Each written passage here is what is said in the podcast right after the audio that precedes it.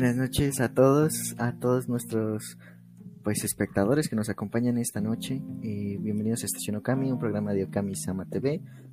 Esta noche es especial porque nos acompañan eh, a nuestros amigos de Omoshiroi Podcast, un podcast otaku. ¿Y qué tal Carla y Marlene? ¿Cómo están? Buenas noches. Hola. Hola, buenas noches. Gracias por la invitación. Recién eh, acaban de iniciar su, su programa, ¿verdad? Sí, tiene, apenas vamos en el episodio 3, que se nos hizo tan, tan largo que lo tuvimos que partir en dos, así que vamos en el 3.1 y la siguiente semana sale el 3.2. ¿O es el 3.0 más 1? Exactamente. Como vamos, vamos, a esperar ocho años para ver ese cuarto capítulo. no, no, no, por favor. Seguramente. No, esperemos que no. Esa va a ser como esa película milenaria. De la cual todavía no podemos ver. No, no, no, no. no. Aparte, nuestro editor, también integrante del podcast Dani, siempre está como muy al tiro en eso. Entonces siempre es muy. Nunca nos falla. Sí, sí, tenemos un editor genial, la verdad. Saludos a al editor, que esperemos nos esté escuchando esta noche. Y a todos los que nos están escuchando, esta noche vamos a platicar sobre una de las series que seguramente muchos conocen y los que no las conocen y probablemente lloren cuando la vean. de Shigatsu wa Kimi no Uso, una mentira de abril. Para esta noche en el equipo de Camiseta TV también nos acompaña León y su Buenas noches. Buenas noches. Otra vez. Toma dos. Buenas noches, soy León. y servidor Claudio, ya nos conocen. y eh, también los invito a escuchar la transmisión que tuvimos el día de ayer con respecto a los doblajes que salieron este año y posibles doblajes que salgan. Porque es importante irle dando rumbo a, los Tomodachi Awards del 2022. Esperamos que lo escuchen y aquí abajito les vamos a dejar este en la descripción el enlace a esta transmisión y también en la descripción van a eh, encontrar eh, los enlaces al podcast de nuestros colaboradores, compañeras este Carla y Marlene que nos acompañan esta noche. Uh. Pero bueno, ¿qué, ¿qué, nos pueden platicar eh, de Shigatsu bueno, una serie que es de Naoshi Arakawa, que realmente es una adaptación de un manga como tal, que se hizo al anime. Porque muchos seguramente la conocen por anime, principalmente. Sí. Eh, bueno, para darles un breve resumen de la serie, el protagonista de Shigatsu wa Kimi no Uso es Kosei Arima, que es un joven y talentoso pianista pero es muy, muy atormentado, por no decir azotado. Y lo que pasa con él es que tras la muerte de su madre y mentora, Kosei no puede tocar más el piano y en el momento en el que nosotros, eh, bueno, en el que empieza la serie, eh, ya ha pasado dos años que está así. Y la razón de esto es que poco después de iniciar eh, una pieza, él deja de percibir los sonidos del instrumento. Eh, sus penas se apoderan de él y pues el episodio, em, bueno, su intento de tocar desemboca como en un ataque, digámoslo así. Y pues para ayudarla a superar todo esto llega Kaori Miyazono, que es una brillante y angelical violinista que cree seriamente en el poder de la música y está, ayuda, está decidida a ayudar a Kosei, tanto como nosotros los espectadores, quiero decir, quiero agregar. Y bueno, lo que vemos a lo largo de los 22 episodios del anime es el crecimiento personal del pianista, el desarrollo de sus relaciones con sus amigos, con otros integrantes del circuito de concursos de música clásica, pero en especial, y pues lo más emotivo de todo esto, es eh, la construcción de sus lazos con Kaori. Ok, esta serie recuerdo que se estrenó en 2014 y hace muchos ayeres.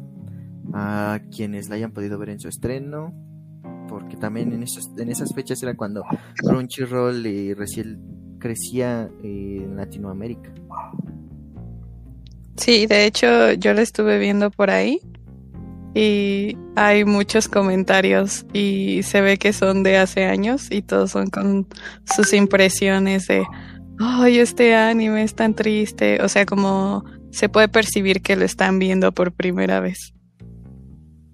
Sí, creo que es como de, de los animes tristes y entraría como si alguien recuerda Clanat o Angel Beast o eh, esta película del mismo creador, esta película, esta misma serie del creador de Angel Beast, si alguien me recuerda el nombre. Ah, ¿Nohana?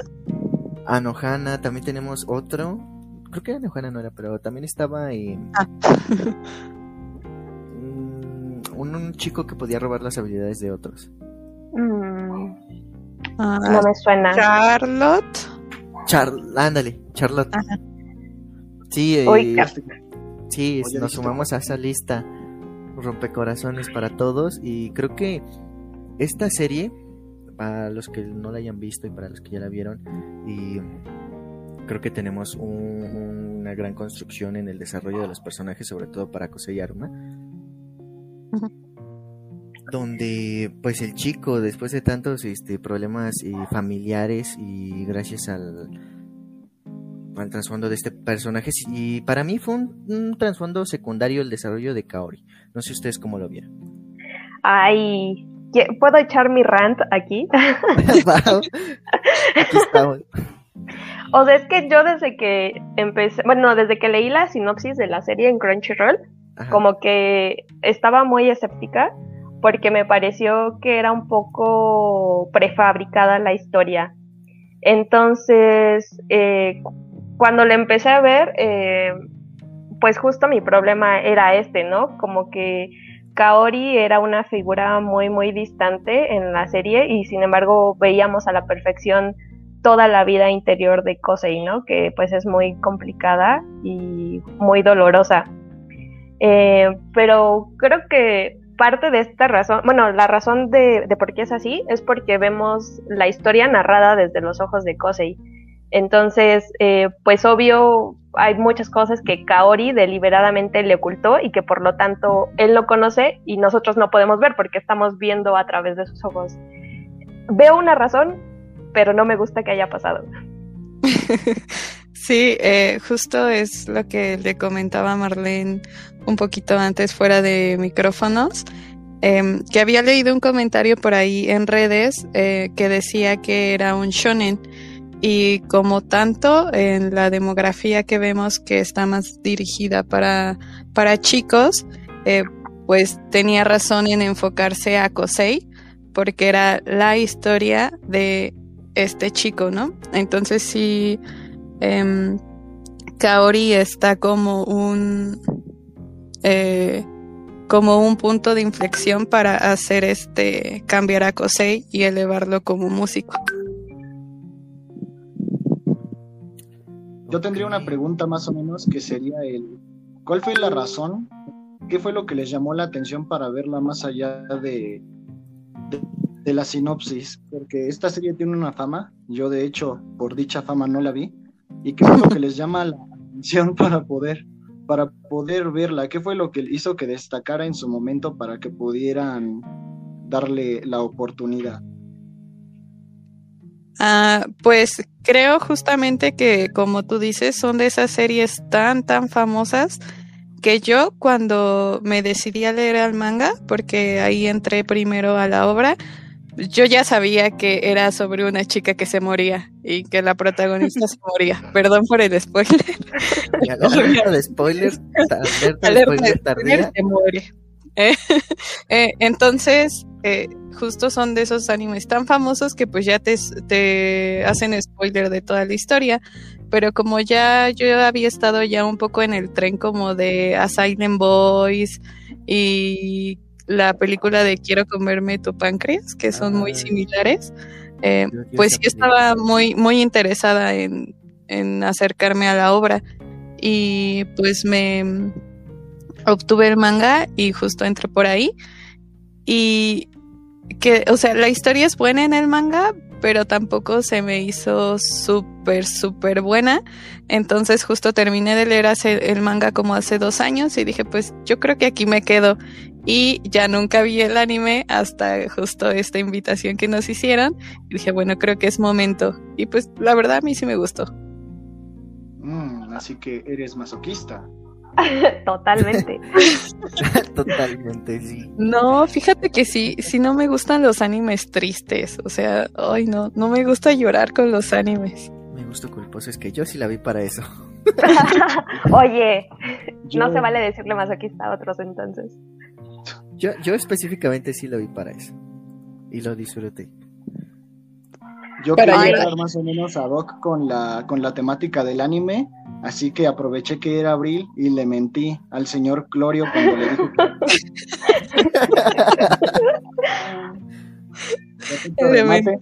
Y para terminar mi intervención, Azteca Marihuano, la persona con el mejor nickname del planeta Tierra, muy buenas noches. Sí, yo también lo vi y dije, ese, ese nickname es la banda. Sí, muy buenas noches a Azteca Marihuano, quien nos escucha desde que empezamos a hacer transmisiones. No se pierde ninguna. Muchas gracias por escucharnos. Fel- feliz 420, retrasado. Pero bueno, regresando a, este tema de, de los personajes, mm, ahorita que tocaron el tema del, del manga, eh, yo no he tenido la oportunidad de, de consumir el manga, eh, de hecho lo tengo incompleto, me quedé en el tomo 3. Afortunadamente, este, este manga lo podemos conseguir en México gracias a Editorial Panini. Ujú. Para quien esté interesado, eh, es posible conseguirlo en México de manera legal. Hay que recordar que siempre tenemos que estar apoyando pues a la industria legal lo más que podamos. Y sobre todo en estas fechas pues también está un poquito complicado. Hablando del manga, después Ajá. de ver el anime, ay, no, no sé si lo compraría porque yo vi el anime, pues sí, para poder venir aquí con ustedes y echar el chisme, pero definitivamente no es el tipo de historia. O sea, mm, me gustó la serie, pero no es el tipo de historias que yo escogería, entonces. Este, si no son masoquistas, aquí como el amigo Clorio, yo digo que, que no, Gracias. que no lo voy a comprar. no la de copa. No lo Ah. Pero pues- mira, yo, yo sí lo compré. Bueno, yo lo compré. precisamente porque me gustó la serie, la serie anime. Y dije, a lo mejor eh, trae algunas escenas extra, cosas que no vi en el anime. Precisamente porque a mí me gusta ver el desarrollo de los personajes. Es algo que, que esta serie, la, serie como tal lo maneja bastante bien. Y algo que me encanta de la serie, pues, es, son todas las piezas musicales que maneja, ¿no? O sea, tenemos pues mi favorita de la serie es este Love Sorrow, en su versión de piano y en su versión de violín. Yo les puedo decir que soy un fanático de la música de violín. Yo, yo también mi sueño frustrado fue aprender a tocar violín y obvio nunca lo, lo he hecho. Ay, eres mi pan. Sí, eh, pero que- igual este me inspira esta serie. Sí, el piano sobre todo. Cuando Yo este tengo una experiencia más o menos la única, la única que tengo con la única experiencia que tengo con la serie de hecho es musical y es que estaba el otro día en Spotify y me brinca una canción muy muy enérgica Mm. con un feeling muy pues muy especial vaya. Y, y yo dije vaya qué es esta qué es esta canción y de dónde viene y en cuanto la busco me sale que es el opening y fíjate que fue una de las razones por las que no vi la serie porque cuando supe que ese el opening de la serie efectivamente banda me llorar así, ¿Por qué te así- traemos si nada es nos calidad das razones para no ver la serie? no la quiero ver. No la quiero ver. Razones para no ver Shigatsu ga Kimi no Uso número uno está bien hermosa la música entonces no cuando un producto Yo- está muy bien cuidado cuando algo tiene un nivel de calidad precioso es que te va a hacer llorar Violet Evergarden por ejemplo Uy, Sí, sí, sí, sí. súper. También la vi para llorar porque sabía que iba a llorar. O sea, sí, no, no me hagan caso. No, no, no. No sé si mm, este saben que ese opening, o bueno, yo de un tiempito para acá, como que medio se hizo un poco viral en el TikTok Otaku. Y como que decían, este, dedícale esta canción a la persona que te hizo, te salvó la vida, algo así. Y entonces Ah. salió mucho, mucho, mucho. Entonces Sí, créeme que nada, ¿no? Ajá, que yo nunca había topado cuál era el opening de, de esta serie hasta que lo empecé a ver este, en, en ese trend de TikTok y justo como dice León, yo dije, ay, ¿de quién es este opening tan bueno? Porque sí te contagia, o sea, es, es muy bueno. A mí me encantó mucho el opening. Eh, y ya descubrí que era de, de Your in April. Y dije, uy, sí parece que lloras mucho. ¿Pero hablamos del primero o del segundo? De primero. El primero, que es Hikaru Nara de Gauss House. Sí, sí. Es como de ese. Canción, preciosa. Ajá, que te hace como añorar, no sé, que te hace Es creer en la muy, felicidad. Muy dinámica, muy alegre, de cierta manera, pero o sea, sí trae como que la letra.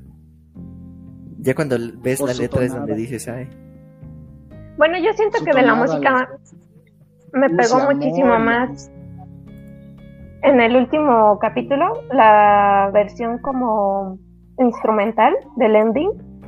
Ahí fue donde dije, oh Dios, no voy a llorar, no voy a llorar. La, ¿y con la que Orange, con la versión. ¿La que qué? La que tocan mientras José lee la carta. Sí, esa mera. Ahí es donde estaba así de mis lagrimitas.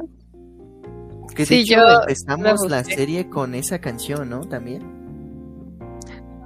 Ay, no recuerdo. Mm, ¿Sí? ¿En qué parte?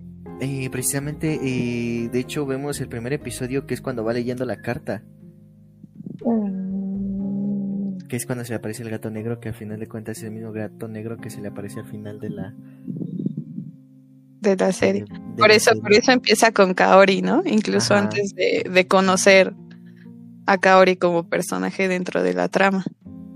Ve, Ah, Raúl me caray. entiende. Nada como llorar con un buen o manga. Exacto, ese pana es de los míos. Eh, sí. ¿Por qué les gusta? ¿Por qué? A ver, quiero una explicación. Eh, bueno, Pues como yo ya sabía, yo ya Ese sabía que el señor Gloria era masoquista.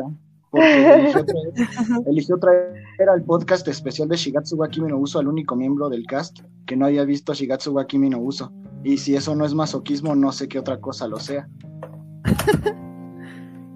En este, en esta pues razón, es más como como recomendación, ¿no? Yo creo que es como de esas series, eh, yo sí puedo decir que Shigatsu wa Kimi no Uso es como de las series que tú le puedes recomendar a alguien que no ha visto anime. Ay. No, qué crueldad. Eh, yo lo digo por, por la cuestión de la trama. Es una trama eh, juvenil, es una trama de, de drama, drama juvenil, escolar. Y, bueno, las piezas musicales pues combinan con, con a la perfección, ¿no? Yo, yo es de las series que yo recomiendo. ¿Sabes qué? ¿No has visto anime? Te recomendaría Violet Evergarden eh, de los estudios Kyoto Animation. Te, recomiendo eh, Shigatsu wa Kimi no Uso de A, A Picture. Y son como de estas series que, que tienen que estar como en tu top 10 de las primeras series que ves cuando eres taco, ¿no? Ay, yo siento que es como un inicio muy fuerte, ¿no? Yo no sé, siento que si hiciera una recomendación de anime para ver primero, no me pondría tan intensa. Creo que Violet Evergarden, no la película, porque la película sí vas a chillar, este sí, sí me cuadra, pero esta, no sé, es que de verdad es demasiado triste. Eh, sí, pero creo que el final es como lo maneja, ¿no? O sea, está, para mí, para, para mí, y como tal lo hemos visto en la serie, podemos ver el desarrollo de toda la historia de Kosei con sus problemas este, familiares relacionados con los traumas de la niñez. Y vemos cómo Kaori, pese a ser un personaje secundario, porque para mí lo es, porque nada más aparece para mover este todo el mundo de este chico y regresarlo al mundo de la música, que era lo que él realmente amaba. Es como de, ¿sabes qué? Se me hace bastante interesante. Ya ni digas de Kaori, porque nada más me enojo. ¿Por, por qué? Porque, a ver, dime por qué Kaori no sería tan tanto un personaje secundario. Porque al final de cuentas ella nada más fue, apareció, le, le aplicó en la trama, pues al final de cuentas toda la trama se basa en, en Kaori, porque si, sin ese punto de inflexión no estaría funcionando la serie. No, o sea, estoy con... de hecho yo no lo había pensado tan seriamente como que, que, que Kaori fuera un personaje secundario, pero ahora que lo pusiste en esas palabras, tienes absolutamente toda la razón. Pero solo me enoja más porque... mm, es que voy a regresar al mismo punto. Me parece muy desbalanceado, pero veo por qué se hizo de esa manera. Pero sí me hubiera gustado ver un poco más como de sus sentimientos, de lo que ella estaba pensando, de lo que estaba sintiendo, porque creo que nos dejan, em, es un personaje un poco plano, o sea, a veces nos dicen como está frustrada o está triste, triste o así, pero no nos dicen más, no nos explican más. Sí, precisamente por eso. Es como yo les comentaba hace un momento. O sea, sí tenemos un buen desarrollo para Kosei, pero no tenemos un desarrollo para Kaori, ¿no? Ah, pero creo que sucede con justo todos los personajes en ahí. O sea, aparte de Kosei, ¿no? O sea, sí está súper, súper enfocado en Kosei. Porque incluso con su mejor amiga, eh, sí hay como una historia ahí. Pero yo siento que, que el arco de personaje de, de su mejor amiga también, de Subaki, Ujú. también lo dejan como ahí medio a la mitad. O sea, creo que sabemos que en algún punto van a estar juntos, tal vez, o al menos van a seguir con esa amistad, pero nunca le, le desarrollan más allá de, de la amistad y de sentirse, de querer a Kosei para ella misma. Y pues ni se diga de, de su otro amigo, también está como todos muy enfocados hacia cómo funcionan para Kosei. Creo que aquí el centro de, de la historia va a ser Kosei. O sea, si alguien lo va a ver, Sí, va a estar totalmente. viendo a Kosei. Es una historia sobre este chico resolviendo sus. Como ya lo dije como tres veces, resolviendo sus problemas y sus traumas de la niñez. Porque le pegaban de chiquito. Ay, eso estuvo bien horrible. Es algo que también estaba como comentando con Carla antes. Y es que sentimos que perdonaron a la mamá muy rápido. O sea, como que le quisieron dar un mini arquito de redención. Y, y yo sí me quedé como, Nel, Nel, chavo, no, no puedo perdonar que le hayas pegado así a tu hijo. Con, y sabes qué, de, de ese arco de redención es donde viene la, la canción de Love Sorrow. O sea, yo no voy a defender a la mamá porque también ¡Ah! fal- falta mucho desarrollo en esa parte. Pero, o sea, a mí la canción me encanta. La Porque que... es la, de hecho es la canción favorita de, creo que de la mamá la que tocaba para... para Ajá, sí. Y creo que la intención de que esté ese mini arquito ahí es que él no se quede como amargado, o sea, que no se le quede como un nudo para toda la vida de lo que su mamá le hizo. Siento que nuevamente eh, es más para él el que se haya perdonado a la mamá en la serie, pero para mí fue como, ah, pues, pues ya toqué esta canción y, y ya te perdono porque sé que en el fondo tenías buenas intenciones y estabas enferma y sufrías y por eso hiciste cosas malas, pero, pero vaya, toqué esta canción y ya está todo bien. Que mira, que si ya lo, lo- nos ponemos a analizar eh, desde este punto, este marco de la mamá, pues regresamos otra vez a lo que estaba comentando de Kaori, ¿no? De que es como un personaje secundario que a lo mejor eh, sin ese punto de inflexión no funcionaría toda la trama. Pero ahorita que tocas lo de la mamá, estoy viendo que sin Kaori la trama hubiera sido la misma, o sea, eh, yo creo que en algún punto podríamos ver a un Kosei este, llegando eh, a, chocar contra todos sus problemas sin la necesidad de que apareciera Kaori. Mm, ¿Crees? Porque yo siento que eh, un poco Kaori entra como en el estereotipo de la Manic Pixie Dream Girl y justo el objetivo es que sin este, sin este personaje, el personaje masculino no sería capaz de mover su vida, de salir como de su estupor y cambiar. Sí, y de hecho yo veo muchos puntos donde, donde la mamá de Kosei y Kaori se encuentran, ¿no? O sea, como que tienen la misma función en la vida de Kosei, pero de diferentes maneras.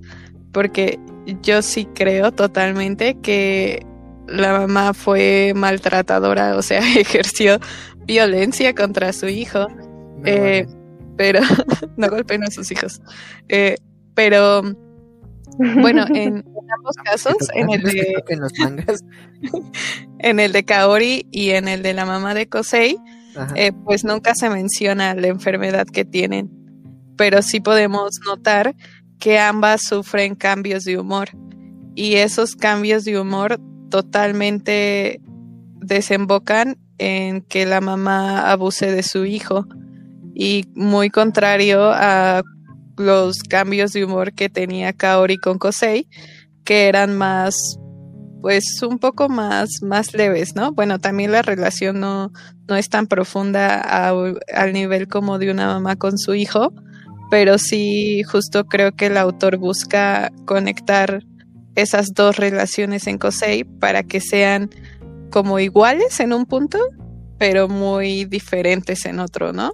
O sea, yo siento que la mamá de Kosei tiene como la labor en la historia de formar al músico con todas sus bases y todos los conocimientos, mientras que Kaori tiene la función de, de liberar al músico para que vaya más allá. Creo que aquí tendríamos eh, que escuchar la opinión de un músico. Y, pero, pero sí, o sea, eh, tienes razón en ese aspecto de la conexión que, que tiene este Kao, Kaori con, con Kosei y la mamá con Kosei a través de las enfermedades que ambas estaban sufriendo. Yo creo que pues a este chico, pues, si no le llueve, le graniza. Son, pues son los personajes, ¿no? Es el desarrollo que se le dio también a la mamá, ¿no? Yo creo que esos son los puntos que a lo mejor y tocó eh, eh, la animación o la adaptación al anime. Eh, no sé tú como tal lectora del manga que nos puedas compartir de, de la, pues del trasfondo, ¿no? De la historia. Si es el Eh, mismo. Fíjate que sí, o sea, como manga no tiene muchos cambios la adaptación. Al principio le, le comentaba a Marlene que el anime empieza con todo, ¿no? Porque es como música y color y, la animación súper brillante y sí deslumbra mucho. Y yo dije, creo que la animación es mucho mejor que el, que el manga, pero ya después creo que sí es muy fiel y al menos las ideas y los desarrollos de los personajes se mantienen. Y pues el de la mamá también, o sea, fue como maltratadora a- con Kosei, pero también se justifica como por que lo hizo por su bien. Que no, pero bueno. Que no. Sí, Ah. precisamente, no sé. No le peguen a sus hijos. No le peguen a sus hijos. Van a terminar tocando el violín. Van a tener- Unos genios. Van a terminar siendo unos genios. Pero justo creo que eh, yéndose hacia ese tema tan fuerte del, del maltrato infantil, es que la serie logra como que hacernos sentir empatía por el personaje. O sea, yo sí sufría mucho, mucho, mucho en esas escenas. Sí, como que quería llorar y así como de, ya, por favor, déjalo, me estás lastimando. Porque no, como que me pegaba demasiado ver eso. Ay, sí, cuando le pierde a su gatito. Ay, qué coraje. Yo No. creo que también es la conexión que apa- porque aparece un gato, ¿no? Al final. El gato negro, famoso gato negro. Sí. Pero ese, bueno, no, no voy a hacer spoilers, sí voy a hacer spoilers. Ay, de- ya dijiste el spoiler más No, no, no. grande que Iba a estás hacer diciendo. spoiler de Shinjeki no Kyojin. Ah, no, no empieces con tus cosas. No, aquí cero spoilers de Shingeki. Digo, ya Sí. todos la leímos, ya todos sabemos cómo acaba, pero cero spoiler. Mm, Pero iba a decir que, que son como tres gatos diferentes, ¿no? El gato que Kosei tiene como mascota, el gato que atropellan y pues se muere, y el gato que, que sale al final, ¿no? Que yo siento que al menos el, el que atropellan y el que sale al final pues representan a Kaori de alguna manera. Es que justo estaba leyendo esas mismas interpretaciones, ¿no? O sea, que este gato negro representa a Kaori, pero un poco mi coraje nuevamente, perdón porque sigo regresando a esto, es que si Kaori es intercambiable con una mascota, es casi no humana, pues, o sea, es un personaje muy poco delineado. O sea, es a lo que volvemos, ¿no? El trasfondo de, de Kaori con la trama. Pero creo que finalmente tiene un muy buen propósito, o sea, lo entiendo y me da coraje, pero tiene un muy buen propósito que Kaori eh, esté tan poco delineada y siento que es porque la conclusión, o sea, la lectura de la carta de Kaori es lo que en realidad nos da satisfacción, o sea, lo que en, realidad nos da catarsis. Porque al final nos pesa más la certeza de que Kaori completó su viaje tal y como ella lo, que, lo quería, o sea, lo pensaba, lo imaginó, y no de que Kosei eh, entrara en la siguiente etapa de su vida con más firmeza y sabiduría. Sí, precisamente lo de la carta, que es lo que le eh, es, es también otro punto de inflexión. De hecho, es el más grande con el es el cierre de la de la serie y de la historia como tal. Y si eso no estuviera ahí, yo siento que la historia en realidad sería un poco mediocre, pero justo como tiene esa conclusión, pues tiene ese, ese punch tan fuerte de que cambia el foco de la historia, o sea, lo pone en Kaori por una vez y, como que la podemos ver en una dimensión más humana. Sí, redondea bastante bien la historia. Y sí, total, de no, poder conectar con el personaje, porque a final de cuentas toda la serie conectas con Kosei y tal vez todo lo que ha sufrido, a lo mejor para quienes son músicos entienden más la historia, pero toda, toda la historia, pues ya como ya lo mencionamos, y va para este chico, pero con esta carta eh, ya conectas con este personaje, ¿no? Que hacía falta, porque también como ese momento lo comentaba Carla, ¿no? Teníamos este arco para la amiga de la infancia de Subaki, eh, donde se menciona que ella que lo quería para él desde el principio, pero llega un punto en el que él el otro bueno, personaje principal, pues tampoco le dice que sí y tampoco le dice que no. Y a final de cuentas queda en el aire, ¿no? La posibilidad de que algo se dé ahí. Con la amiga de la infancia, sí. Hablando de la amiga de la infancia, me cae muy mal pues lo de la amiga de la infancia desde el inicio es una es, es una limitante, ¿no? Casi nunca he visto que se queden con amiga de la infancia. Siempre pierde. La amiga de la infancia. Pero creo que estás pensando. Yo siempre soy amiga de la infancia. Ay, ya. No. Vamos a llorar. A menos que sea Nisekoi, ¿no? Ahí todos eran amigos de la infancia. Pero entonces realmente me están diciendo que no se llega a conectar con esta chica que es prácticamente la imagen pública de esta serie. Mm, no sé si conectar sea la palabra adecuada, pero es que como la vemos a través de los ojos de Kosei, la vemos como él la, la ve, o sea, como un ídolo, como un ángel, como una estrella, o sea, como algo que te da mucha calidez, mucha felicidad, eh, que te saca como de tu estado de depresión, porque finalmente eso es lo que hace, pero que está lejano, o sea que es como inalcanzable. Entonces, mm, pues es como algo superficial el personaje, entonces no conectas con ella realmente hasta el final, pero insisto en que esa es como la genialidad del final, o sea, eso es lo que eh, ata perfectamente la historia, que em, la ves en esa dimensión humana hasta el final. Bueno, es que el cómo están hablando de, esto ahorita. Ah, perdón, continúa. No, iba a preguntar si ustedes consideraban que, que Cabri era Sundere. A mí sí me lo pareció un poquito. Pues déjalo, veo. Déjalo ver y te, te respondo en el siguiente. Seamos, honestos, ya no voy a mentir más en abril, no voy a ver esa serie, perdón. No, no. Pero bueno, eh, es que ahorita, a lo que iba a decir, este, tratando de hacer un punto de comparación entre lo que ustedes mencionan y algo que yo pueda tener en mi repertorio, se me ocurre como una vez hace mucho que vi una, una reseña, no recuerdo bien de qué medio, de Violet Evergarden y mencionan precisamente que a pesar de que Violet es la protagonista y es el personaje con el que más deberíamos empatizar, realmente las historias que nos conmueven y el crecimiento viene de los personajes de cada capítulo ocasionales que realmente Violet no tiene un desarrollo profundo o, real, sino es que en muy pocas ocasiones. Y para cuando la vuelvo a ver me doy cuenta precisamente de esto. Violet se convierte en un medio más allá del propio mensaje de la serie.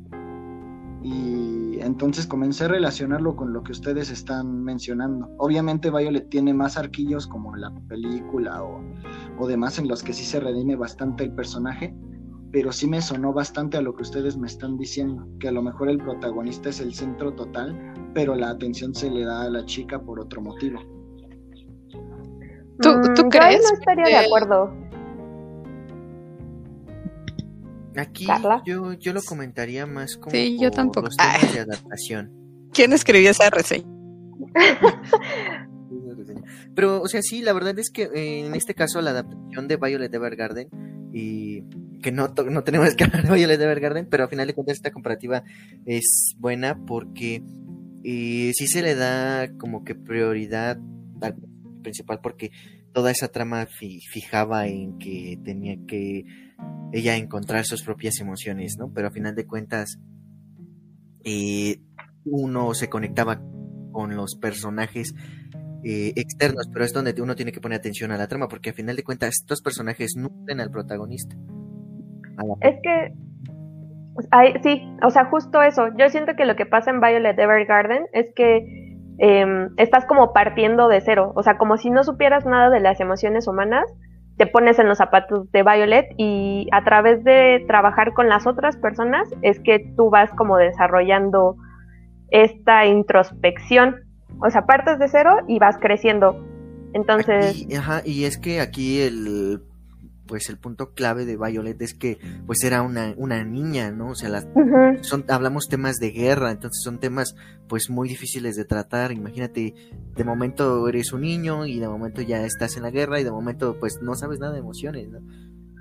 Exacto, y en Shigatsu lo que pasa es que pues Kaori sí siente todas esas cosas, insisto, de repente te dicen es como, ay, estaba frustrada o estaba triste, pero no te dan ninguna introspección más allá de eso. Entonces la razón por la que no conectas con el personaje no es porque no tenga estas emociones o no las conozcas, sino porque no te las muestran, así de fácil. No te las muestran y aparte no hay este conexión con otros personajes más que con Kosei. O sea, todo está muy, muy focalizado. O sea, ella está en en un pedestal para él. Exacto, sí, sí, sí. Más o menos como Kasehaya. Y Kaori lo tenía todo planeado. bueno, en resumen sí. Pero es que ya tengo, que poder hallar una forma de engancharme, un referente que pueda tener. Porque Mira, la solución es que lo vea. Sí, exactamente. tú eres como te la audiencia al dolor. para que te entregues al dolor. No le mientas a nadie en abril. Yo estoy, yo estoy en representación de la gente que nos está escuchando y ustedes tienen que venderme la serie. hasta ahorita lo que me han vendido es que todo lo que veo en internet de que la morrita es el centro de la trama es una mentira, pero aún no me han sacado de esto. Voy a llorar como una perra loca, entonces no quiero, no, no quiero llorar. Evítenme el mm. sufrimiento. Mira, yo, yo con el manga no lloré tanto. O sea, más bien no lloré. Este, porque mm, como decíamos, igual le decía Marlene, creo que te has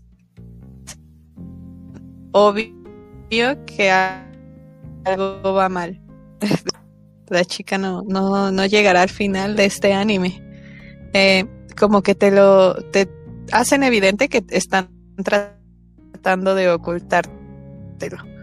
Entonces, eh, en realidad cuando lloras es cuando, cuando llegas a este final y cuando se lee la carta y pues se revela como el plot twist de la historia, más o menos. Eh, pero para mí tiene mucho, mucho valor el trabajo de, pues, de los sellos, el trabajo de la música, el trabajo de la animación y creo que todo eso combinado hace que de verdad explotes y llores, porque no, no es un anime que te mantenga llorando todo el tiempo, como a lo mejor lo es Violet de Bergarde, ¿no? Que pues su formato episódico tiene ese objetivo. Es un anime donde sí es triste, no el top de los tristes, pero, eh, pero al final sí llega un punto donde así todos esos sentimientos eh, se, te, se te desbordan y lloras. Pero pues igual lo vas a superar rápido. Sí. ¿Por qué la gente en internet no lo supera? ¿Por qué estamos en este programa si lo voy a superar? No sé. Este... Aquí lo que yo creo lo que se lo que transmitió este pues esta serie fue que en su momento al salir e, en un año donde pues veníamos en auge con las series de anime de, de, manera legal tal vez o a lo mejor y para los que apenas venían empezando en aquellas épocas pues se volvió como de esas series que podías ver repetidamente no para los que les gustó la serie. Sí a mí también me parece que es eso. Creo que fue un anime muy único cuando salió y ahorita creo que ya vemos que es una fórmula que se repite bastante. O sea, en, la tempo en temporadas de anime, tanto considerando películas también, sabemos que va a haber un anime de ese tipo. O sea, ahorita ya. Y tal, tal vez ya ahorita dices, ah, pues sí, ya la he visto. O sea, ya, ya me sé a dónde va esta historia pero sí creo que en la época en la que salió, sí fue muy impactante para quienes lo hayan visto en emisión, porque sí fue muy, muy diferente tal vez a lo que estábamos acostumbrados. Mm, pues creo que sí concedo ese punto, 2013, 2014 fueron años muy, muy interesantes que marcaron. Sí, porque veníamos también este marcando como que una tendencia al cambio en, el estilo pues de las tramas en animación. O sea, eh, empezamos con los animes de antes del 2000, principios del 2000 con eh, Evangelion o Serial Experiment Lane o que otro Cowboy Vivo, o sea, teníamos series con unas temáticas muy, muy profundas y muy oscuras y pasamos como a Ajá, a un poquito más de drama. Los más, omníferos, más, más, juveniles. es como un cambio. Lane? No, no, no, a mí me a mí me gustan mucho esos animes, pero pues veo que siempre les hacen mucho mucho bullying diciendo que son animes que te duermen, ¿no? Animes de gustos ZZZ. Pues aquí hace poco en los comentarios un compañerito, mm, Adair Bombs, dice que quisiera un especial de los 80 o del tipo cyberpunk. Que tal vez no tenga la estética al 100%, pero a mí sí me gustaría meter el Serial Experiments Lane en la categoría de cyberpunk. Al final se muestra mucho la idea más que, la, más que la estética, pero pues ahí vamos. Sí, es como tal, a final de cuentas, pues, eh, pues esta, esta serie salió en un momento clave para, para el consumidor, ¿no? A lo mejor y en Japón pues no tenemos los datos de cómo fue el impacto, pero por lo menos aquí sabemos que sí es un como de esas series que todos recuerdan.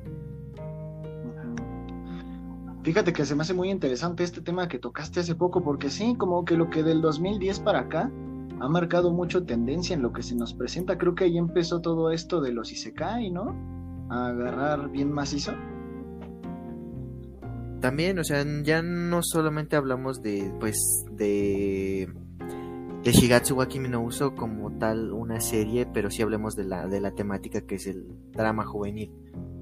Que a final de cuentas, si tú lo tomas como para un Isekai, y a lo mejor ya no es como que un drama juvenil, dependiendo de la temática, pero pues sí va, van en auge.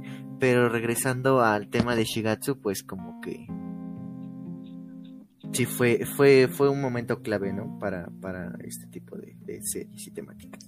Sí, incluso si, si tú ves así de los animes más tristes, siempre te sale, ¿no? E incluso en recomendaciones así de animes generales, creo que eso es siempre un anime que está presente en todas las listas. Y, y justo yo creo fue, fue por el, el año en que salió. Porque la historia es buena, o sea, es- está padre, pero mm, sí, tal vez, tal vez ya la ves ahorita y no te impacta igual. O sea, yo sí lloré, pero pues ya después dije, bueno, sigo con mi vida. Y pues, aún, Lloré, aún no sufrí. Es la bochi súper, súper fuerte. Pues mira, yo como tal, decir que la historia es buena, le daría yo creo que un, entre un 7 y un 8 a la historia. Sí, sí, yo creo que sí. Sí, le daríamos como un 7 un 8 a la historia, pues por los temas que ya tocamos hace un momento. Y la música, la música tiene un 10, total. Sí, sí, sí, sí, sí. total. O sea, la producción, pues, Map Picture creo que nunca ha fallado en este tipo de series. Ay, chicos. Ajá. ¿Qué estudio Porque-? ¿Qué pasó? ¿Qué, qué estudio hizo la serie nada más? Ah, Map Picture, Hay One Picture, sí. ajá. Que es este Eh. eh, de Sword Art Online, también teníamos en su momento Mm. Nanatsu no Taisa. Mm, sí, sí, sí. No sé si ustedes están viendo ahorita el anime del mismo autor de Your Lady in April. Es Firewall, My Dear Kramer. No sé si alguien de aquí le esté viendo. Em, Mm, ¿Dónde está? ¿Es uno de fútbol? Sí, de fútbol Ajá, sí. femenino. Es del mismo autor que Your Lady in April, solo que el autor había hecho puros mangas de deportes. Bueno, creo que solo tiene tres obras eh, y dos eran de fútbol femenil y fue Your Lady in April donde se cambió la música y ahorita eh, adaptaron este manga, Adiós mi querida Kramer, en, en español y el manga terminó en diciembre de 2020. Pero yo sí, sí vi estos tres capítulos, creo que lleva. Igual también están en Crunchy. Ah, pero creo que ahí sí el estudio le bajó a la animación. Ahorita se ve raro. Se, se ve raro. Yo creo que sí, porque como juegan mucho pues en, en rejitas, en estas canchas que están enrejadas, eh, hay pues, gente que las ve fuera de las rejas e incluso en la animación se ve así como están difuminadas las rejas para que se les vea la cabecita y, y es muy raro. O sea, yo dije que, ay, no, no sé, ¿qué está pasando? Sí, no, ¿Pero es el mismo estudio? Ajá, es el mismo Sí, estudio. es el estudio. Ujú. Ahí luego si quieren véanlo y compárenlo con Sao o incluso con el mismo Your Lady in April y creo que sí hay un bajón ahí. Como que no le echaron tantas ganas. Presupuesto. Ujú, Presupuesto tal vez. Y, y la historia creo que está bien, está cool porque sí le doy mucho mérito que sea sobre fútbol de chicas, pero sí está muy, muy enfocada en el fútbol. Entonces a mí no, no es tanto de mi agrado ese deporte y sí es así como de... Como un poco... No lo estoy disfrutando tanto. También es este, son los cambios, ¿no? Yo creo que del autor de, de tocar ese mismo género a cambiar de autor es como de, con el autor de las quintillizas que después de escribir las quintillizas va a escribir un no sé qué es este de este género de de los de este de- género de demografía de los Power Rangers similar Mm. Sí, lo tengo en la punta de la lengua Si era Super Sentai, ¿no? ándale Sentai que pasar de escribir a las quintillizas a pasar a escribir un- uno de ese género, pues es como de. Te extrañas, ¿no? Con los Pero yo siento que los mangakas siempre son así. Es como, ay, hice uno de romance, ahora quiero hacer uno de asesinos seriales. Siempre son como un poco random en ese sentido. Mentira, y de hecho te voy a decir algo que ahorita, que ahorita pensé en cuanto Carla mencionó este rollo de que este otro anime es del mismo autor. Solo por eso voy a ver esos dos animes. Wow. Por. ¿Fútbol? Porque, porque el de, el de Your Name in April y el este de Farewell, no sé qué. Este, los voy a ver porque yo tengo una piedra atorada, bastante, bastante, bastante, con que los autores tienen mucho una tendencia de autoplagiarse. Ajá. Ah, el, sí. tipo que hizo, el tipo que hizo el Fenlid hizo Gyokukoku no no sé qué, porque este, escribe raro, y las dos son una copia la una de la otra. Kishimoto me falló con Naruto y con Samurai 8. El tipo que hizo Oreimo hizo Eromanga Sensei, y todas son esencialmente la misma cosa. Y me decepciona mucho, así que quiero ver entonces ahora las dos series nada más para ver si no es una autocopia descarada como todas las demás. No, para diferentes. También tenemos el autor de Konosuba y la nueva serie que acaba de estrenarse en Funimation. Ah, Y Fa- Fairy Tail y Eden Zero, ¿no? Sí. la gota que derramó el, el vaso, no puede ser.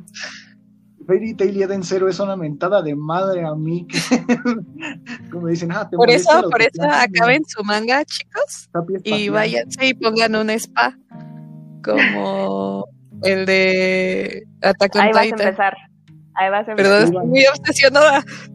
Escriban su novela y cuando tengan mucho, mucho éxito, abran un restaurante como el de Black Bullet, desgraciado infeliz. Sí, ta- también el de, el de Ataque de los Titanes dijo, yo voy a acabar el manga y como sé que ya no voy a poder escribir nada igual, voy a abrir un spa. Dijo que suena como un buen plan. Después de plagiar Juego de Tronos. ¿Quién, quién se habrá plagiado primero, Juego de Eh. Tronos? O Shingeki no Kyojin. No, no tiene nada que ver una con la otra. Pon atención. Bueno, si ustedes vieron Juego de Tronos, eh, el, cu- el cuervo de los tres ojos se conecta a través de un árbol que conecta con todos los recuerdos de todos los pueblos. Ahora, Pero ¿cómo se llamaba ese árbol? No era un árbol, pero tenía la forma de un árbol. Era como de la mitología nórdica. Todos El árbol de la vida, de la mitología nórdica. Pues es la mitología nórdica, entonces puedes decir, se está plagiando la mitología nórdica. Pues no, no creo. Ah, Yo aquí defiendo a Shinjeki no Kyojin. Digo, tampoco Yo Sí, la verdad no te metas con ella. Para mí Shingeki no Kyojin es legítimo, el legítimo ZZZ. La neta. Shingeki No. Jamás. Ya, ya No desviamos. eso. Opinión Ese impopular. es terreno peligroso. Perdón, perdón, perdón. Vi, vi, vi primera temporada y dije, me, pues me imagino que va a mejorar. Segunda, tercera temporada y dije, ¿qué, qué, qué compromiso raro me hace seguir viendo esta cosa? Y ahí muere. Ahí No, sé qué viste, creo que te equivocaste. De, de- Y fíjate que he visto muchas porquerías en mi vida. Muchas. Wow. Pero el, el- no, no aguanté la velocidad, la, todo lo- la trama del Shingeki. Tiene cosas que le respeto, como sus escenas de acción, ya quisieran muchos tenerlas, pero aún así no, no, la neta no, prefiero no, no, seguirla. no, no le creas, Marlene. Vela, vela. ¿Que no has visto Shingeki? Sí, la verdad te voy a creer a ti. Fíjate, yo siento que la quiero ver No, nada no la más he visto ni leído el manga. Quiero ver solamente las, las cosas malas que de ella. ¿Qui- ¿Quieres ver los animes por las peores razones del mundo? O sea, te convencimos de ver Your Lady in April solo para que la pudieras comparar con la de fútbol. ¿Qué te digo? Es que, es que estoy, estoy armando una tesis sobre eso. no, no, mentira. Pero hasta ahorita el único mangaka que no me ha fallado con esto del autoplagio Sobre es el de. Soul Eater. Es el de Soul Eater porque Soul Eater y Fire Force no se parecen para nada. Casi. Pero Fire Force es muy mala. Uy, empezamos con los buenos, ¿eh? Ah, Esa ¿verdad? Ah. ¿verdad? ¿Qué se siente? ¿Qué se Pues, ¿qué siente? te digo? Me lastimó Eh, mucho. eh, Eso muy sí bien, me lastimó vengado. mucho. La veo porque, la veo porque se me hace chida, pero Fire Force me lastimó mucho. Yo dije, ah, bueno, va a ser como otros animes. Que con, con, la preciosa Maki, que era mi waifu, Tamaki, que era mi waifu, y dije, va a ser como otros animes que le meten el recurso de leche y los primeros capítulos, y ya cuando amarra chido a su audiencia, se olvidan de eso y se pone serio, y Maki ya es un chiste, Tamaki ya es un chiste de lo que debía ser, y digo, chale, ¿qué le hicieron a mi muchacha? Ya no, ya no puedo defender. La profanan a cada rato de formas cada vez más estúpidas y digo, chale, todos tienen un bellísimo desarrollo de personaje excepto Tamaki. Ese es mi problema con Fire Force y por eso no pude ver más allá como del capítulo 8. Ya somos dos. Yo también lo vi después del capítulo 8. Y también no la entendí, es, este, está medio rara esa, esa serie. Es que tiene una mala construcción del universo.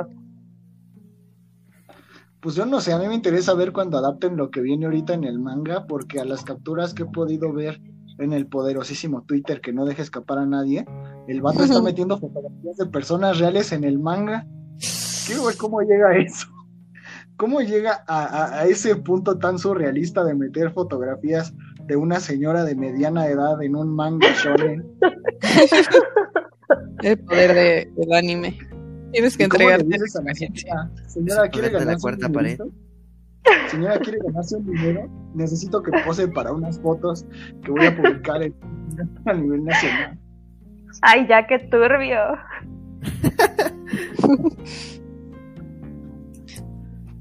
Por eso es mi caso, vean Shingeki no Kyojin.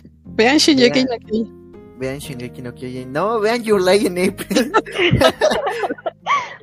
Hola, retomando. Este, esta transmisión es sobre Your Lie in April y queremos convencerlos de que la vean. Si les gusta llorar, veanla. Pero por una mala razón, insisto. Ah, es que, es que sería muy sencillo verla, decir, es que el bello drama adolescente que cambió el 2014. Pues ya vi muchos bellos dramas adolescentes. Quiero, es como las películas, quiero ver una película que me aporte más allá de lo básico y por eso me encanta payasos asesinos del espacio exterior. yo, creo que aquí ya tocamos un tema que, que, se, que va, va a estrellarse en algún momento. Eh, ahorita que la industria de la animación japonesa va expandiéndose alrededor del mundo, es que, uh, igual que en Hollywood, ya vemos lo mismo, o sea, ya vemos lo mismo en todos lados, o sea, ya no vamos a ver algo que destaque, pero a lo mejor algo que trabaje lo mismo de una diferente manera. El caso, el caso de éxito es Kimetsu no Yaiba. No destaca en nada, es más de lo mismo, pero hace su trabajo muy bien. De hecho, es algo que quería discutir contigo ayer, pero dijiste que no te interesaba mi opinión. regresando al tema, regresando al tema de Your Lie in April, eh, en este caso es por eso que tiene un impacto eh, entre pues los consumidores, porque a final de cuentas y los fans, porque a final de cuentas la serie se estrenó en un momento en el que el anime no era tan conocido para todos, ¿no? Y sabes que yo voy, veo una serie de este tipo y, y me encanta, ¿no? Lo que ahora veo tres, cinco series con a lo mejor y la misma temática de drama juvenil. Y digo, y otra vez drama juvenil, pero lo único que pasa es que la protagonista o alguien se va a morir. Ya de ahí ya. Es este en lo que cambia. Sí, es más que en ese tiempo, las fechas, los tiempos. Eh, una pregunta para sí, todos. sí. Ajá. Eh, una pregunta para todos. ¿Qué, ¿Cuál es su drama juvenil favorito? Si pudieran recomendar uno, ¿cuál sería? Ya que, ya que dijimos que ya que liquidamos a Your Lady in April. Ok, drama juvenil. Me la pones difícil.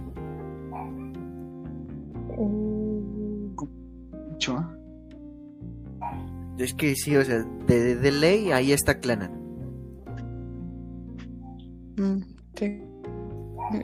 Yo lo quiero ver. Pero siento que voy a llorar y Es que creo No, que es subjetivo, ¿no? Depende de lo que te pegue. Por ejemplo, creo que yo te daría mucho para Plastic Memories y para Angel Beats, que son viejísimas y son de las que obviamente todo el mundo te dirá. Pero yo tengo, por ejemplo, una fijación bastante extraña con, con este tema de, de la muerte, con el dejar de ser, con el dejar de existir. Entonces, en cuanto vi estas dos, como que sí me, me pegó tremendo por las implicaciones que tienen ambas series desde, desde su concepto. Entonces yo te recomendaría esas, pero creo que para, para que tú digas un, un, drama adolescente que te pegue bien, que amarre bien en ti, deberías saber primero qué es lo que a ti te duele, lo que abre tu corazón. Para que te puedas lastimar más sabroso. Así no, no, no, bueno, en tu recomendación personal son esas dos, ¿no? te recomiendo, te recomiendo mucho Plastic Memories porque la neta, la, el concepto me pegó tan feo que no pasé del tercer episodio. ah. a ver, ¿tú terminas algún anime? El concepto terminar animes no está en su vocabulario. Son como Shingeki. si son como Shingeki, pues ya no necesito mm. responder. Van a seguir los golpes bajos, ¿eh? Ya me di cuenta. He terminado varios, varios, varios, varios. Me puedo dar el, lujo de decir que he visto animes que ni sabes que existen y son unas soberbias porquerías. Ok. Pero bien, yo, vi, yo vi Angel Beats y. Ajá, Angel Beats. Sí. Bueno, a ver, eh, tú, Marlene. Ay, pues no sé, yo siento que te la voy a deber, no soy competencia para esta discusión porque creo que ni he visto tanto drama ni he visto tantos juveniles, pero lo que se me viene a la mente así es Japón se hunde, ¿cuenta? De, hace poquito. De hace poquito, que una relativamente reciente que estuvo muy buena fue Sing Yesterday for Me. Pero como ah, que no la he visto. aquí tendríamos que tomarlo para drama en general, ¿no? Si es tan, no es tan juvenil, porque al final de cuentas es una temática más adulta. Sin Yesterday Sí, sí. ¿En serio? O sea, sí. el. Sí, porque, o sea, sí. Si es un, si es juvenil en cierta manera porque todos son adultos de este y para que tú entiendas mejor el drama y creo que tendrías que tener experiencias en ese, en ese aspecto en el que conectas con los personajes pues una crisis por trabajar en una cadena, ya la experimenté. de, esa, de ese tipo de experiencias no me refería. Pero bueno, pero o sea, más o menos. Ajá. ¿Qué? Igual de, de, drama juvenil. Pues no es mi favorito, pero también este lo, lo podría recomendar, aunque de momento como que se viajan en la historia fue Orange. Mm, sí, es bonito. A mí sí me gustó. Lovely Complex. Porque si yo recomendara así igual un mm, drama, drama juvenil, o sea, de plano sí te recomiendo Shigatsu wa Kimi porque es como de los que tienes de cajón, ¿no? Voy a abrir mi cajón, saco Shigatsu, saco Clana, saco Angel Beats, saco Orange, este, Your Name en cierta manera, pero Your Name es este más es de hecho Ay, no. No. En cierta temática, en cierta temática en algún arco de la de la de la de, la de adolescentes, en temática Ajá. adolescentes. En temática adolescente. Ay.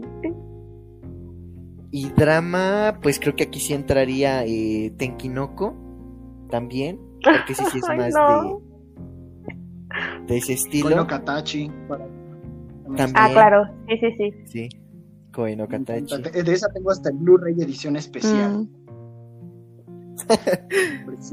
Grande Koei no Katachi. ese es muy, muy bueno. También es, es de mis favoritas. Creo que trata el tema del bullying de una forma, como decía Clorio hace rato, ¿no? Ya no es como una idea nueva, sino una idea que existe pero bien desarrollada o desarrollada de una manera como innovadora.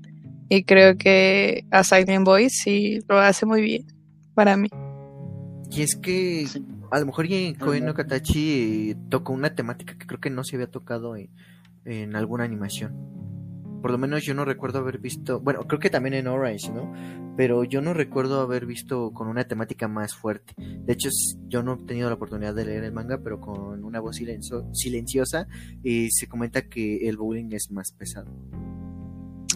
Ah, yo sí, yo sí leí el manga Y pues ya no me acuerdo. Ah, ah, ok, qué buena este, opinión. gracias por tu aportación. No, yo, Atención. yo diría Por su atención. que al menos la parte del principio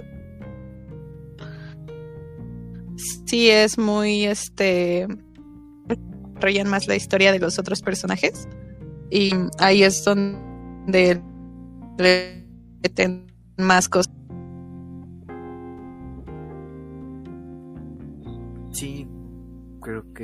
Carla anda por aquí. Se nos cortó tantito Carla. Y aquí vamos a leer a Raúl que nos comparte que ahí salen bugs. Es que ya. Son buenísimos. En efecto. Pero Orange como que sí se viaja mucho, la verdad. Pero regresando al tema de la de, de los dramas juveniles, creo que es el autor de también de Charlotte y ya volví, ya regresó Carla. Ya. Ya, ya. Sí nos escuchas, Carla. Sí, sí, sí, perdón. Mi Internet Explorer.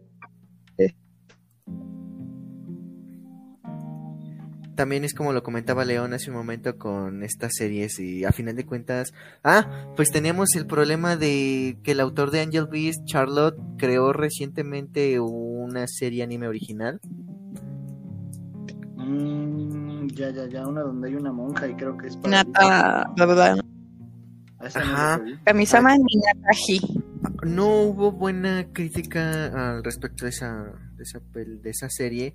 Yo no voy a decir este dónde la vimos, pero eh, Yo no la vi. Yo no sé de qué hablas. En la. Deep Web. Me lo dijo mi primo de Michoacán. Un ejecutivo de Crunchyroll con un maletín y dijo: Esta serie solamente la podrás ver tú. Y no te va a gustar. Yo sí puedo comentar que no te va a gustar. Y si no me gustó, pues es como un copia y pega de todo lo que hiciste anteriormente en una serie. Me estás tentando Lo que dice. León.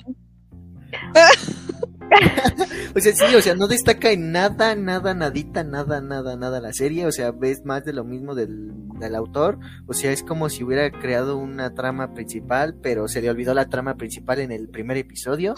Ah, Y, y también se le olvidó que tenía personajes secundarios en el cuarto episodio. Y, o sea, se le olvidó qué estaba haciendo. Yo creo que lo hizo nada más porque le pagaron. ah, ok. Ay, qué- Se ¿Seguro que la quieres ver. León? Se, se despertó un sábado en la mañana. León es dijo, "Chale, masoquista. Tengo hambre, tengo hambre. Creo que voy a escribir una historia igual a las demás. Pero con una monja. Pero con Y con Una loli monja, ¿no? Aparte, seguramente. Yo, yo la vi, pensé que era Isekai por el diseño de la monja. Es que, es que también, o sea, es lo que te comento, o sea, si nos vamos a ese tipo de drama, porque esa serie entra ligeramente, o quiso entrar en un, en una categoría de drama juvenil, porque todos eran jóvenes, eran estudiantes como de preparatoria, secundaria, no recuerdo muy bien, pero, porque a final de cuentas, eh, estos, de momento aparece esa chica vestida de monja y la temática tiende a que es un isekai o no sé qué rayos y de momento se acaba esa trama como por el cuarto episodio y ya no sabes ni de qué rayos estabas viendo. O sea, yo de plano les digo, no, si llegara a salir en alguna plataforma legal, no puedo comentar si la vean o no, ya es bajo su responsabilidad. Yo, Eh, de los animes juveniles que no sé si entre bien en esa categoría, pero incluso el protagonista se parece mucho. Yo sí recomiendo Sangatsu no Lion. O sea, para mí fue es de mis animes preferidos de todos los tiempos y mm, es este una obra de arte para mí. no es tan sí es un poco más maduro porque no hay o sea, sí, sí hay como interacción en, en la preparatoria, pero la historia no se centra ahí. E incluso eh, los personajes con los que interactúa el protagonista, sí es este, son como de diferentes entornos. ¿No? Uno es de, de, su, de su trabajo, otro es de el vecino y así. Sí. Na- ¿Nadie la ha visto?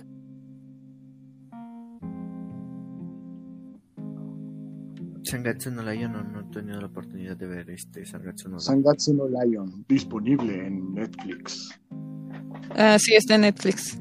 Hice el pequeño sponsor porque como, como, había, como había cositas que a lo mejor y no estaban disponibles aquí, y no sé si están disponibles o no, entonces para que la gente sepa dónde verla. No, no la he visto.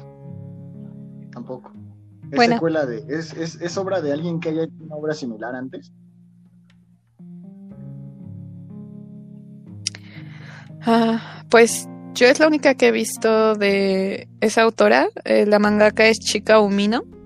Y sí sé que tiene un anime de su anterior obra, que es Honey, Honey and Clover, algo así. Pero no la he visto. Y regresando también, eh, ahorita que comentaron ese tipo de drama, y, um, El Jardín de las Palabras.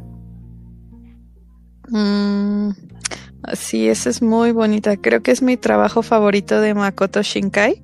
Más que Your Name. No, ¿No? ¿No? Es que ¿No Your te Name fue gustó? como su éxito comercial.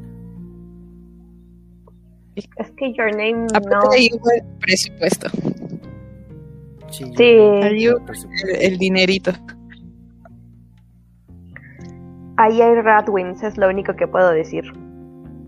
Desde, su Yo póster. sí se te digo que yo, yo no, yo no apoyo Tenkinoko. Tenkinoko Papa. Ah, no la he visto. ¿Por qué? No la vi. Argumente su respuesta. Argumente su respuesta. Estamos en clase, por favor. Y con respecto a Tenkinoko, te puedo decir varias. Para empezar, la trama principal es muy débil.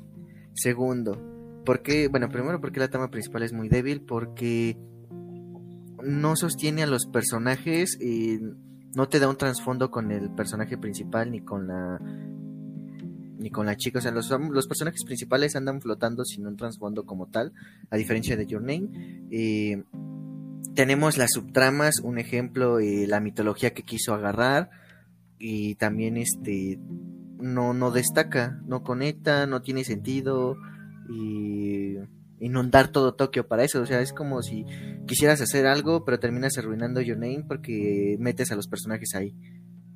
Ah, caray. Intrigada quedé. Y sin No. spoilers, ¿eh? No la he visto. Y sin spoiler.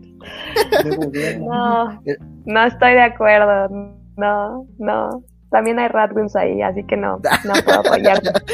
Todo lo que tenga Red Wings ahí este, es bueno para Marlene. Sí, perdón. Ahora sí voy a ser como que muy parcial con mi opinión. Es más, si la Rosa de Guadalupe tiene Red Wings, también es buena. La vería. La vería. La vería. ¿Ese cuenta como drama juvenil? La Rosa de Guadalupe. Sí es. Ah, Totalmente, ¿no? Yo, Sí. yo no sé, la verdad creo que tiene... Yo creo que sí entra desde el momento en el que plagiaron un video de Dross para el capítulo de El Momo. Tiene más este más episodios que One Piece. ¿Ok? Sí, sí Sí. tiene. Sí, tiene más episodios que One Piece. Demonios. La neta, yo, yo creí que era un mal chiste hasta que ves la numeración de los episodios y efectivamente señor Calamardo tiene más que ver. Wow. Uno creía que One Piece era largo, pero no. No, pues si no veo One Piece, menos voy a ver La Rosa de Guadalupe. Ese sí es Z, Z, Z, Z, One Piece. No, no, no. Ay, no, es que sí, no totalmente. Es que no sabes, no sabes lo que dices con la Rosa de. Guadalupe. Es que no comprendes la esencia de la obra. Mira, no comprendes la esencia de la obra. Yo te voy a explicar, yo te voy a explicar la forma correcta de ver la Rosa de Guadalupe. La Rosa de Guadalupe no se ve entera, la Rosa de Guadalupe no se ve en la tele y la Rosa de Guadalupe no se ve por querer prestarle atención a la trama. La Rosa de Guadalupe se ve desde la página de Facebook de la Rosa de Guadalupe, precisamente en este orden. Cinco minutos de capítulo y luego comentarios y luego otros cinco minutos de capítulo y sigues viendo comentarios, porque la magia del show son los comentarios de Facebook. Mm. Excepto con One Piece, porque todos se quedarán dormidos en los comentarios. Exacto, exacto, exacto. No podría estar más de acuerdo, gracias. bueno, ya. Qué bueno que aquí todos seríamos One Piece. Todos estamos en contra de One Piece.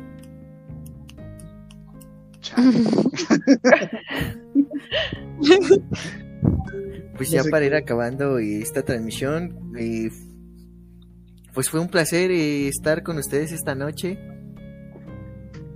para hablar de un poquito de, de, de Shigatsu Wakimi no Uso, de, de los dramas juveniles, de por qué nadie quiere a One Piece.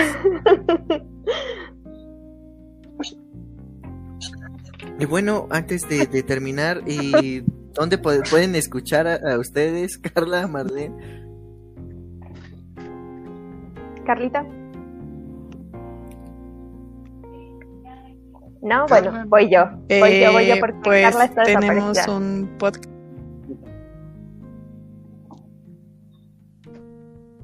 ¿Sí o no, Carla? Decídete. Sí, sí, vas tú, mejor. Porque ah. mi internet Explorer. Eh... Imagínate, dice Omoshi, Omoshi Podcast. Y todos ahí buscando su podcast incompleto. Mm. Sí, van a terminar con el podcast equivocado. Eh, bueno, pues tenemos un podcast, eh, tenemos un nuevo episodio cada 15 días, nos encuentran en YouTube, donde pueden divertirse muchísimo viendo el video y la edición que le da nuestro queridísimo Dani. Pero si no, pues también nos pueden encontrar en Spotify, Amazon Music, Apple Store, TuneIn y Google Podcast. Mm. Perfecto, si ese cuarto episodio no tarda ocho años en llegar, eh, lo estaremos escuchando en nuestra plataforma de podcast favorito, en Omoshiroi, un podcast otaku. Esta noche nos acompañó Carla, Marlene. A nosotros nos pueden seguir cada viernes a las 8 de la noche en Estación Okami. Eh, la próxima semana tenemos un especial dedicado al mundo del manga, precisamente para rumbo a los Tomodachi Awards 2022. Eh, vamos a tener invitados eh, especiales que estaremos confirmando la siguiente semana. Y bueno, también nos pueden escuchar en su plataforma de podcast ahorita, Spotify, Anchor, Apple Podcast, Google Podcast. y si no estamos en su plataforma de podcast favorita, pues díganos y nos vamos para allá. Y eso fue... fue... Sí, así es. Existe un multiverso. Eso iba a decir, somos multiverso. ¿A mí? Así es. Pues muchas gracias por escucharnos esta noche. Eh, yo soy Clorio, nos acompañó León, Carla, Marlene. Muchas gracias, hasta la próxima. Bye. Bye bye, muchas gracias. Bye.